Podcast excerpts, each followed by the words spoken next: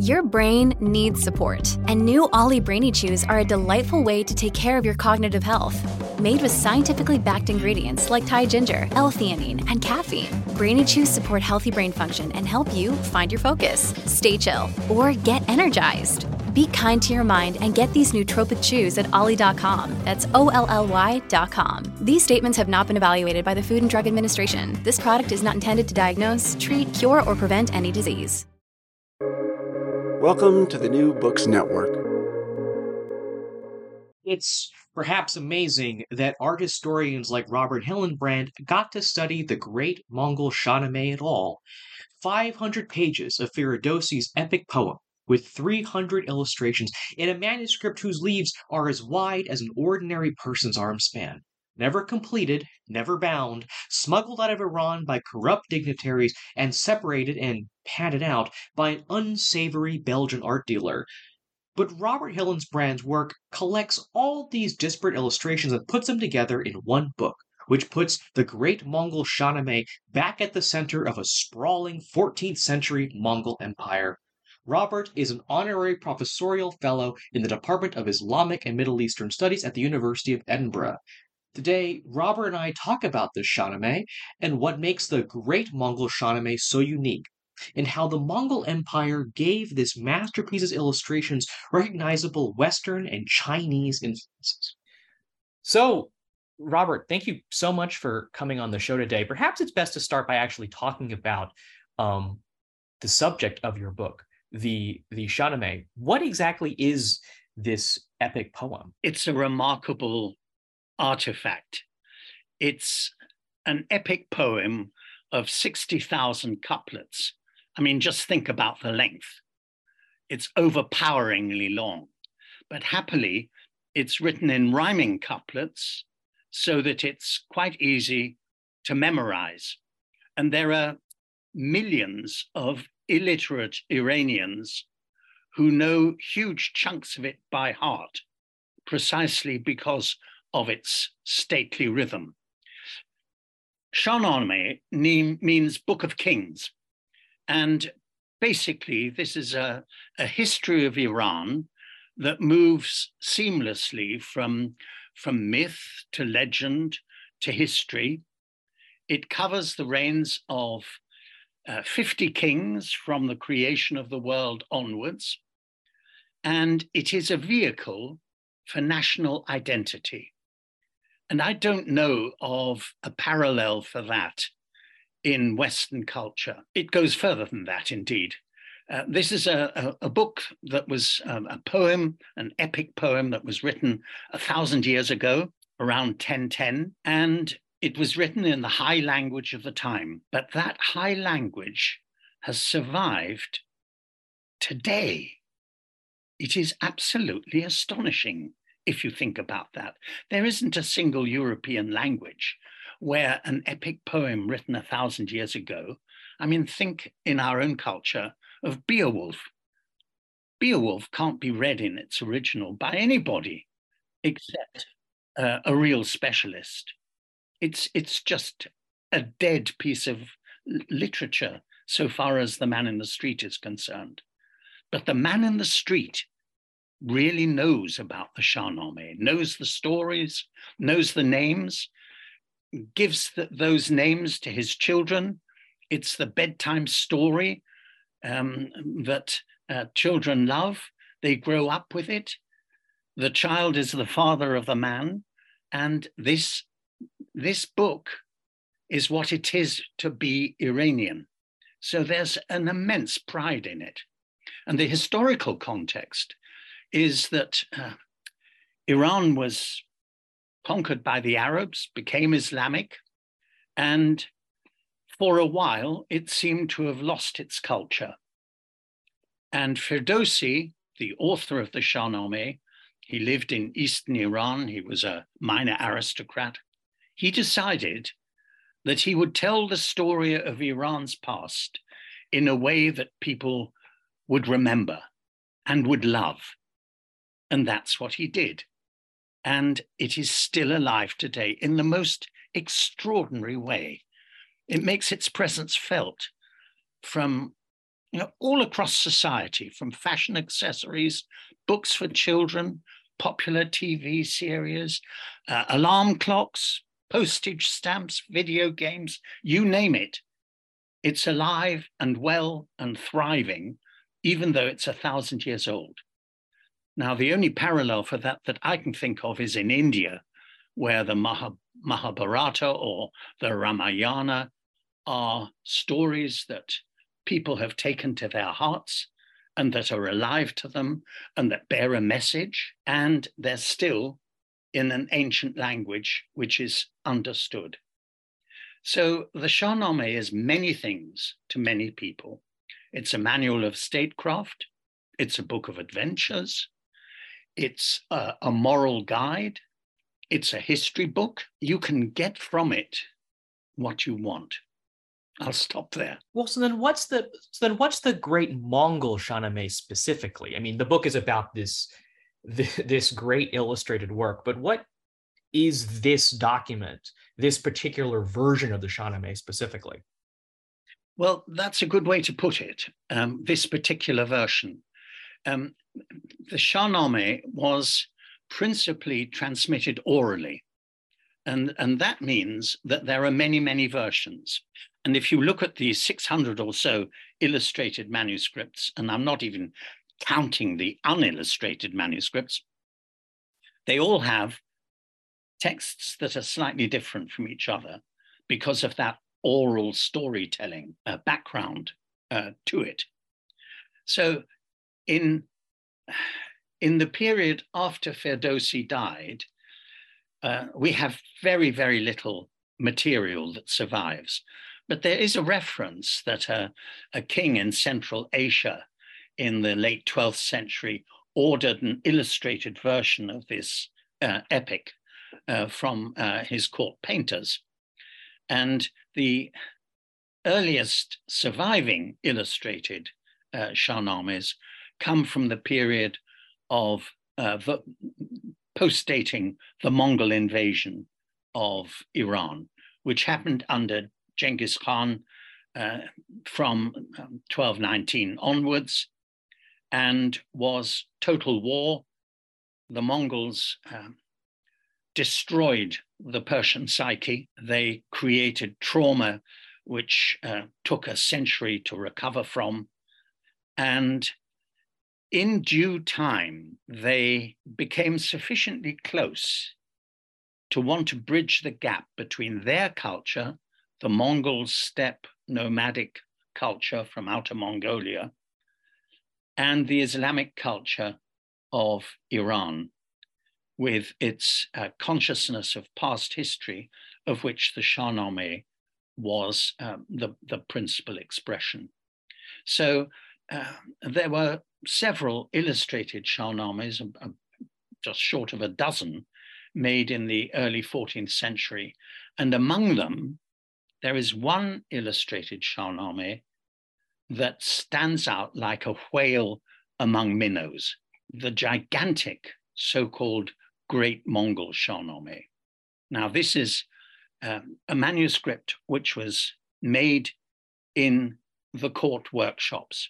It's a state enterprise that created it, with state artists, a state location, state funds. Everything about it is not the work of a private patron, but the work of the machinery of government, if you like. So no expense spared, and we don't know how much it cost, but it would have cost the equivalent of several jet planes, you may be sure. Totally out of sight in so far as its splendor, its size are concerned. And let me just say a little bit about its size. The sheets of paper are 80 by 60 centimeters. Well, those are just figures. People won't be able to translate that into something they understand. But when open, it would have been close to 1.5 meters across. So stretch out your arms on both sides, and that gives you the size of the book. And it's heavy. the book would have been roughly 10.5 square meters in size, possibly 2 volumes, and it would have weighed about as much as you can put in the hold of an aeroplane, 20 kilos. So you've got to be a bit of a weightlifter to handle this book. And you ask yourself the question, when is a book not a book? When it's a mammoth book like this. So it's a display copy intended for the elite, very difficult to read because you can't handle it, it's too heavy. It would have needed a stand, and in those days you sat on the floor, so it would have been difficult to get close enough to read it, because the text is written 31 lines a page in standard script, not in enlarged script. But what is new is the number and size of pictures and the size and weight of the book. It would probably have required 2 people to carry it in its 1 or 2 volumes. So that is the Great Mongol Shahnameh. It's a political statement. It's a cultural statement. It may very well be an olive branch from the Mongols to the Persians. The Persians had lost the war, but they won the peace. And there's a parallel for that in the classical world, in the famous statement that defeated Greece conquered her savage conqueror, the Romans.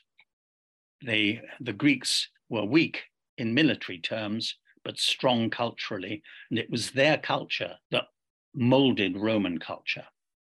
And exactly the same thing happens here between the Persians and the Mongols. So you could see the Great Mongol Shahnameh as a kind of act of rebellion, even though it's paid for by the Mongols and probably made for the Mongol ruler. But by this time, the Mongol ruler was a poet in Persian and spoke Persian very well, wrote an excellent calligraphic hand. You know, he had gone over to the other side, so to speak.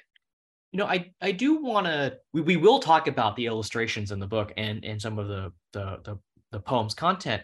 But before I get into that, I mean, this tome, this giant book goes through a pretty traumatic experience, which is why it's been so difficult, as you know, in the book to kind of actually figure out, to find all these different images and put them all together. What actually happens to this book, and why is it made it so hard to actually study it? Well, the first thing is that it was probably never completed. The obvious things that you want to know about any manuscript are not there except as probabilities.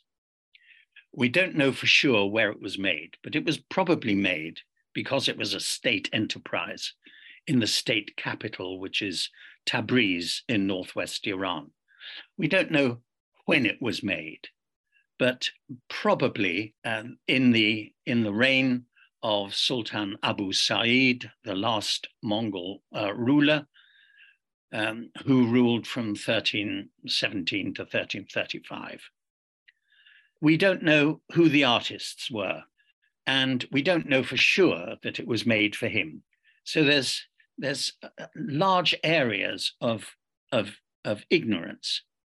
And the main thing to stress here is that he died in his very early 30s, poisoned by his wife in a harem intrigue, and work on this manuscript stopped as if everyone had been guillotined. And so the manuscript was not bound at that stage. Something like up to 70 pages had been painted, although all the pages had been written, all the text had been written. But the 70 that survive are perhaps 1/3 of what was intended. So this was right out of the ordinary as a manuscript, with more than twice as many illustrations as any other surviving contemporary illustrated Shahnameh, and also, as I've said, so big. Now, if you think about it, a manuscript that is not yet bound is a series of loose leaves. And at some stage, those loose leaves were bound. Basically, the book disappears from history for the best part of 5 centuries. And it surfaces in a photograph of about 1860, taken by the court photographer of the Qajar dynasty. And that shows the book bound with one of the surviving illustrations. Now, it's what happened after 1860 that really mattered. In the first decade of the 20th century, Iran had a constitutional revolution, and chaos intervened. And people were worried about where their wealth would go. Lots of rich Iranians left the country carrying portable wealth. And one of the things that happened was that the Royal Library was ruthlessly plundered. The middlemen here were Armenian merchants with a wide network of supporters in Turkey, in Russia, in Iran itself. And the story goes, I'll put it that way, that the ladies of the harem wanted Paris fashions, and one of these Armenian merchants promised to get them Paris fashions in exchange for manuscripts. And so this manuscript in its now bound form was removed illegally from the Royal Library and made its way to Paris, where it fell into the hands of a ruthless vandal, a man of part French, part Belgian ancestry called Demotte. And he tried to sell the book to the Metropolitan Museum of Art in New York at a price which today would not buy one of the leaves, $100,000. And he didn't get it. And so he simply carved it up like pastry at a baker's. And he didn't just break up the binding and sell the leaves separately. When a given leaf had a picture on both sides, he split it down the middle. You can do this by attaching newspaper with glue to the margins of both sides, and then in one explosive movement, tearing it apart.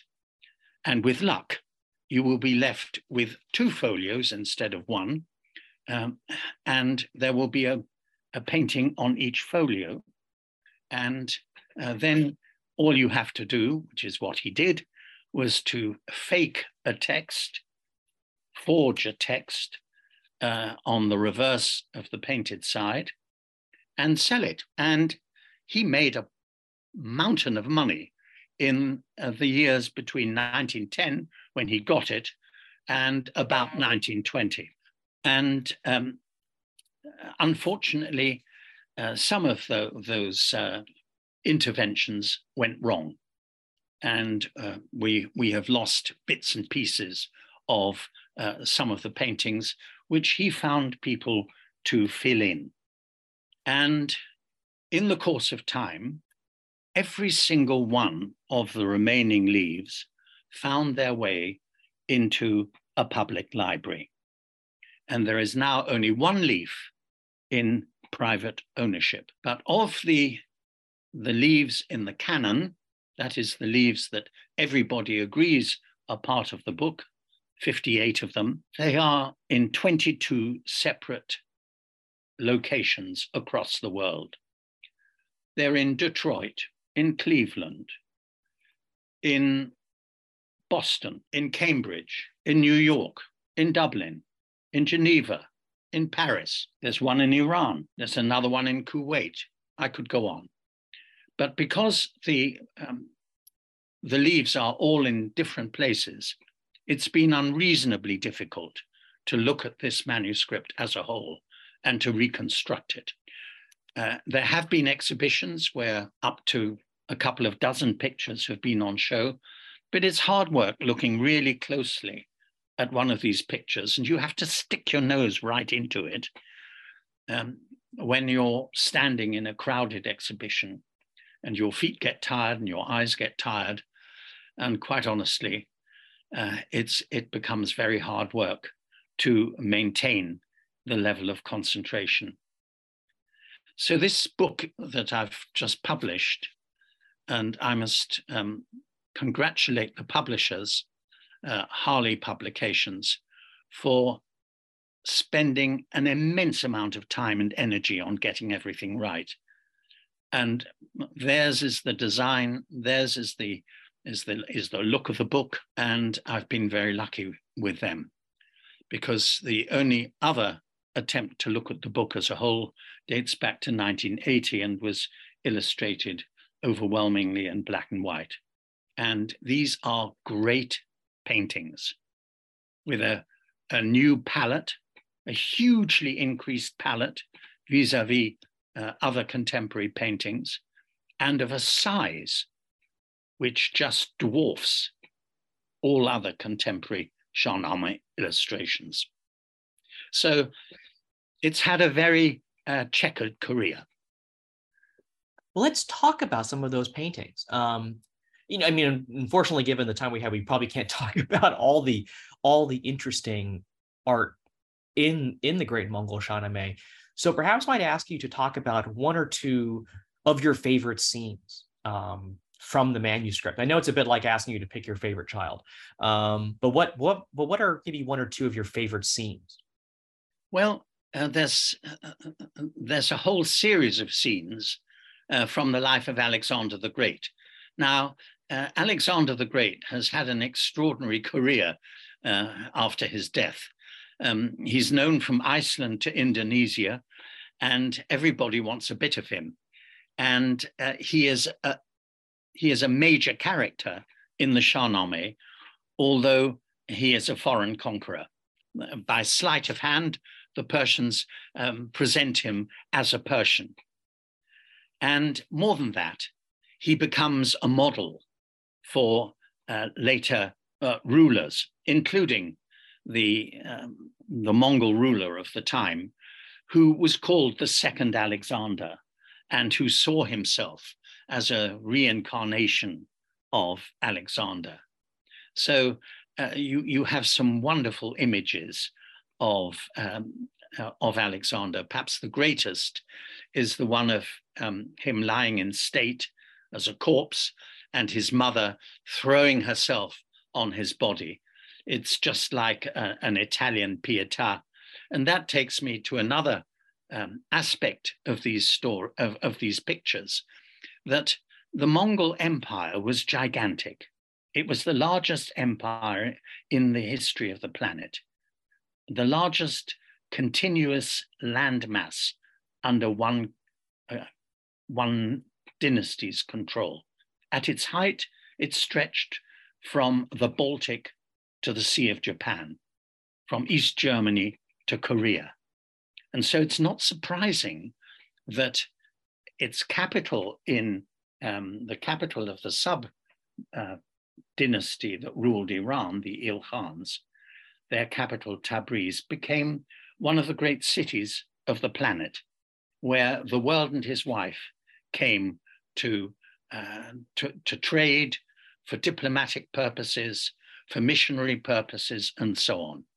And so you have in this manuscript huge tracts of elements taken from French and Italian painting, the conquest of pictorial space, for instance, the iconography, the way that Alexander going into the land of gloom looks like Jesus painted by Giotto entering Jerusalem, the way that the execution of one of the Sasanian kings, Ardavan, looks like Jesus being flogged, and the tree above him has a crown of thorns. And there are images of prophets effectively crucified in a cruciform picture space. Someone has been looking at Italian, Byzantine, and French painting and adapting it. And on the other side, it's full of China. It's full of Chinese mountains. It's full of Chinese furniture. It's full of Chinese costumes. The very faces are Chinese. So in the pictures themselves, you have this huge range from east to west, and they are there in public collections across the world. So this is not a manuscript locked away and seen only by fortunate specialists. The British Museum has, the British Library rather, has a wonderful image, which is often on show. And there are half a dozen of them in Dublin, there's 3 in Paris, and another 3 in Geneva. You can see these if you take the trouble and travel to some of these places. Although the best place to go to is probably Boston and Cambridge in Massachusetts. That's where there's a big lot, and an even bigger lot in Washington, DC. There's no doubt about it. Most of the great paintings from the Great Mongol Shahnameh are in America. So it's interesting you mention the Western influences in the illustrations of the Shahnameh and the Chinese influences as well, because it seems like that would be a product of the Mongol Empire kind of being this like hugely expansive land empire that stretches from one end of the continent to the other. So I guess, how do you think these artistic influences kind of interplay with the politics of the Mongol Empire? Well, there's a particular way in which the fortunes of the Mongol rulers of Iran are reflected in this manuscript. And this is a discovery made by a brilliant Persian scholar, Abulallah Sudavar, who demonstrated beyond all reasonable doubt that the pictures contain a hidden message, and virtually all the pictures contain a hidden message. And that message has to do with the fortunes of the ruling house from the 1220s until the 1330s. So although Firdausi's text was written in the early 11th century, and he knew nothing about Mongols, this is a later attempt to hijack the preferred text of all Iranians and make it serve Mongol political purposes. So, but whether it's by the choice of episodes from the Shahnameh that are given a twist, by costume, by hats, for example, or by details of the armor, or by the way that the picture is put together, they are made to carry a subplot. And that subplot is continuous from one picture to the next. It called for a huge, deep knowledge of the Shahnameh to be able to see what Shahnameh episodes could be twisted, could be manipulated to carry a near-contemporary Mongol meaning. So that's one way in which the manuscript is very political. But it's political in a more general sense. I mentioned earlier that it was perhaps an olive branch. It showed a deep respect on the part of the Mongol state for the key text of Iranian patriotism and identity. But also it showed an attempt to Mongolize it, partly by this subplot that I've mentioned, but also by many contemporary details. So the people themselves often have Mongol hairdos. They have Mongol hats with ostrich or owl feathers in them. They depict Mongol funerary customs, for example, Mongol ceremonies. And so it is a text and an illustrated text that has changed by the, that has been changed by the arrival of the Mongols and their investment in the meaning and the depiction of the Shahnameh. That's not to deny that this manuscript has its own distinctively Persian flavor. The artists were Persians. The people who chose the illustrations were Persians. The calligraphers were Persians. And I think there's a sense of teamwork here, which finds expression in the pulsating energy of these pictures, their magnificent self-belief, their deep patriotism, and their sense of destiny. This is a manuscript that speaks with many voices. Its pictures whisper and scream and roar, and it has a charisma, a power, a depth, which I think was never subsequently attained. And it's interesting that its legacy was virtually zero, and that's worth thinking about. Well, you know, talking more about legacy, you know, I think in at the end of your book, you talk about that there are still many more questions to be asked, many more kind of research avenues to pursue. What do you think happens next with the Great Mongol Shahnameh? What questions still need to be answered? Well, I think much more work is needed on the detailed connection between the Firdausi's text and the image. How closely does the image reflect the text? Or, on the other hand, is it the case, as I believe it to be, that very often the painter goes right off on a tangent from the text and becomes, as it were, a literary critic, a commentator? He injects new meaning into the text. So that would be an avenue for future research, text-image relationships, and in particular, the effect of the break line. Now, the break line is that part of the text which immediately precedes the illustration and therefore acts as a trigger for the illustration. And every single one of these images has to be connected to its break line. I think there's room for much more work on the symbolism that some of these paintings have, on the prevalence of puns.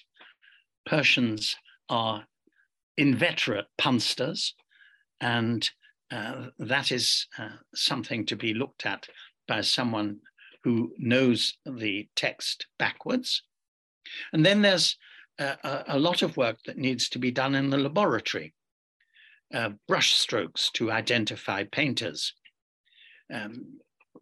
close laboratory investigation of the pigments, because the palette used by these artists is absolutely without parallel at the time. The way that the illumination works, the identification of the hands of the various painters. We can't put names to them. We do have names of painters who were working at the time, but there's no certainty that a given picture is by a given painter.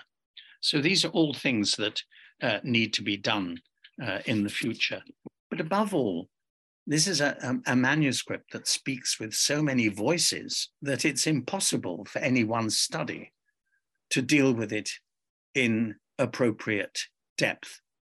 So I'm looking forward to what the next generation will do with this amazing manuscript. Well, I think that's a great place to end our conversation with Robert Hillenbrand, author of The Great Mongol Shahnameh. Robert, I do actually have two final questions for you, which are, where can people find your work? And what's next for you? What do you think the next project might be? Oh, I know what the next project is. It's also a Mongol text. It's the text of Rashid ad-Din's world history, of which the largest original Arabic version is in the University of Edinburgh library. And I worked in Edinburgh for most of my career. And my wife and I are in the closing stages of a 3-volume study of this great world history, written by the most powerful man in Iran in the early 14th century, whose imagination, whose vision stretched from China to Ireland. And I don't say Ireland lightly, because he knew that there are no snakes in Ireland. He worked with a huge body of informants to make his world history a real world history. And that reflects, again, like the Great Mongol Shahnameh, that reflects the great size and power of the Mongol Empire. So that's the next project. And I hope my wife and I live long enough to complete that. And as for where you can get hold of my work, look at academia.edu. That will give you a lot of the work that I've done. So you can follow me, Nicholas Gordon, on Twitter at @NickRI Gordon. That's NickRigordon. You can go to AsianReviewBooks.com to find other reviews, essays, interviews, and excerpts. Follow on Twitter at @BookReviewsAsia. That's reviews plural. And you can find countless other author interviews at the New Books Network and newbooksnetwork.com. We're on our favorite podcast apps, Apple Podcasts, Spotify, Stitcher. Rate us, recommend us, share us with your friends to support us interviewing those writing in, around, and about Asia. Next week, join us for an interview with Michael Seth, author of Korea at War. But before then, Robert, thank you so much for joining me today. A pleasure. Thank you very much.